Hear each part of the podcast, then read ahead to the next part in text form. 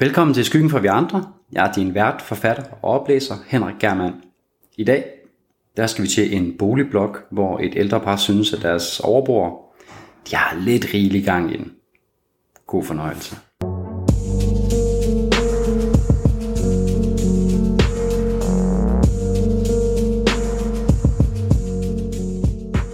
Sæson 2, afsnit 6. De støjende naboer. For helvede, nu igen. Holder de aldrig op. Den her gang, da, da, der går jeg altså op. Jørgen gjorde ikke anledning til at gøre alvor af sine ord. Men det ville også være noget ukarakteristisk for ham at gøre. Især når FCK spillede kamp. Lene rullede øjnene af ham og satte en tallerken i opvaskemaskinen. Kaffemaskinen spruttede den sidste aftenskaffe i kanden, og lige nu kunne hun ikke høre noget. Men lejlighederne var meget lytte, og uanset om man ville det eller ej, så delte man meget med hinanden her i blokken. Parret ovenover havde allerede været i gang tidligere på aftenen, og nu fortalte en serie af højlytte støn, at de nok havde genoptaget eller fortsat sessionen.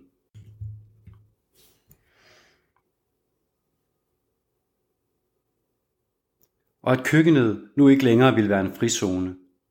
Kun i lejlighedens soveværelse kunne man finde et refugium, da det tilsyneladende lå under det eneste rum, som parret ovenover dem ikke brugte til deres ture. Kan du ikke bare skrue op for tv'et, Jørgen? Så kan jeg sgu da ikke høre, hvad jeg selv tænker, Lene. Ikke at der er så meget at høre på, tænkte hun for sig selv, mens endnu en tallerken blev skyllet af og fandt sin vej til opvaskemaskinen. Hun burde nok vaske op i hånden. Så meget opvask genererede to pensionister jo heller ikke. Og Jørgen ville alligevel ikke være kontaktbar de næste to timer. Måske som bonus, som kunne overdøbe lavnen ovenfra med en opvaskebørste. Det er fandme hver aften efterhånden. Man skulle da tro, de er jo kørt træt af det nu. Har de ikke også en snot unge at passe? Jo, det var hver aften for tiden. De var til Sydland også begge blevet mere udholdende, for sessionerne varede længere. Og jo, parret ovenover havde et lille barn. Et overordentligt sødt et af slagsen. Lene havde fået lov til at dufte til pigen en dag, hun mødte moderen i opgangen, da den lille kun var en uge gammel. Hun elskede den unikke duft af baby. Den duft, som man ikke helt forstår, men som angiveligt kommer fra Vernix caseosa, også kaldet fosterfættet. Det som de er dækket af ved fødslen. Det er en duft, som kun varer højst et par uger, inden den uigenkaldeligt igen er væk. For Lene var det ikke kun duften af de tre børn, der for længst var fløjet fra redden. Det var et uerstatteligt minde om 30 år som fødselssygeplejerske om den gang hun var så fuld af formål, liv og fremtid. Hun er nu så sød, deres lille pige. Ja, hun bliver bare en taber som sine forældre. Ja, kom så FC! Det, det, det, det lyder altså ekstra højt i dag, synes du ikke? For helvede der vind, din klovn! Synes du ikke, Jørgen? Hvad? Det, det ved jeg sgu ikke. Måske. Pluderne kommentatorer annoncerede, at et kvarters pause i kampen nu var indledt. Lene skænkede en kop kaffe til Jørgen og stillede en kold øl på stuebordet. Nu var muligheden der for at få handling ud af hans ord. Jørgen, vil du ikke nok gå op og banke på? Jeg får altså migræne af det. Jørgen kløede sig i skridtet med den ledige hånd, mens den anden sendte endnu en sluk øl indenbords. Det må de skulle selv rode med. Ved du ikke nok? Jørgen fægtede med armene og var lige ved at vælte både kaffekopper og øl. Så kan du sgu da selv gå op, hvis jeg pludselig er så pissevigtig. Et højt og langt skrig, kombineret af et mere dybt brøl, afsluttede til sydlandet seancen ovenpå. I hvert fald at dømme ud fra tavsheden, der fulgte. Jørgen grøntede sølv tilfreds. Der kan du bare se, så blev det sgu træt. Ingen grund til, at vi blander os. Lene satte sig i sofaen og skænkede selv en kop kaffe, med ørerne slået ud som paraboler, klar til at opfange det næste signal. Men der kom ikke mere. Jørgen åbnede den nye øl, lagde benene op på stuebordet og udtrykte endnu et tilfreds grønt, da pausen var over og spillerne igen løb på banen.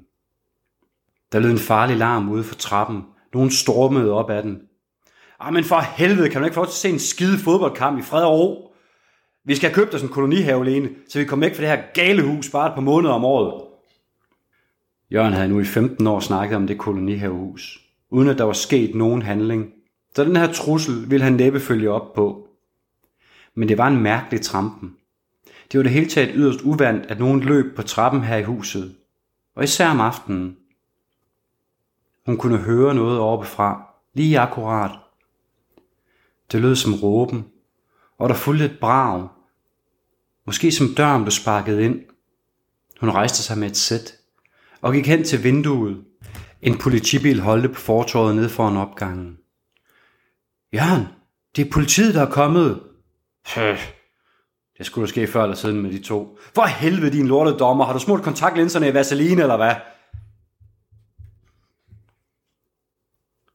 Kort efter lød der igen trin på trappen. Denne gang gik det nedad et mere roligt tempo. Fra vinduet kunne Lene se tre personer komme ud af døren og gå hen mod politibilen.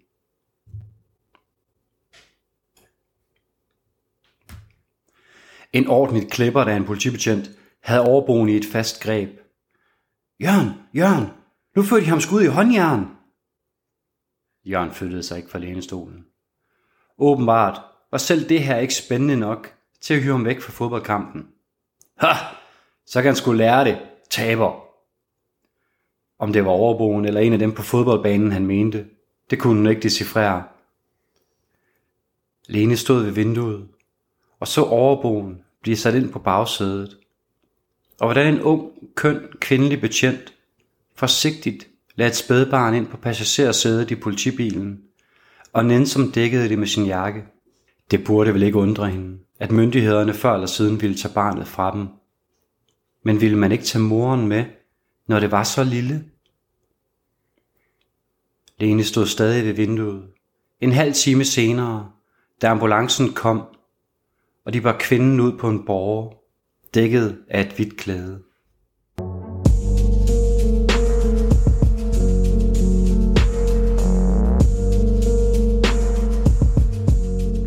Så fik vi fortalt den sidste del af den lille følgetong, der har udspillet sig omkring en voldsom hændelse i en boligblok.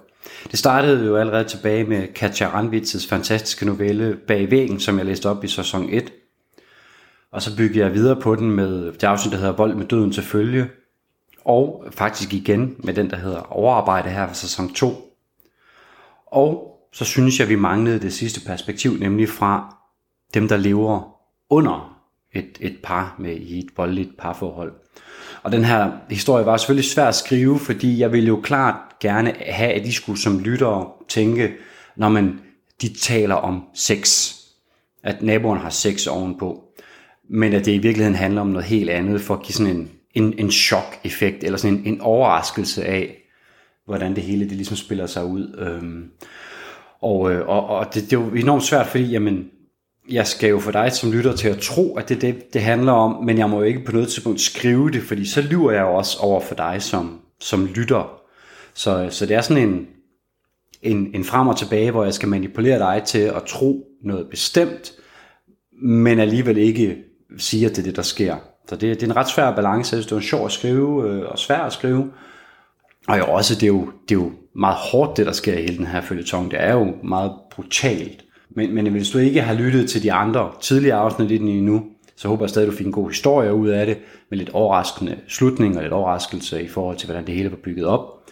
Men klart gå tilbage og lytte til dem i den rækkefølge, der hedder øh, Bag væggen, Vold med døden til følge, Overarbejde, og så den her. Så, så tror jeg, du forstår, hvad det er, der, der, der sker.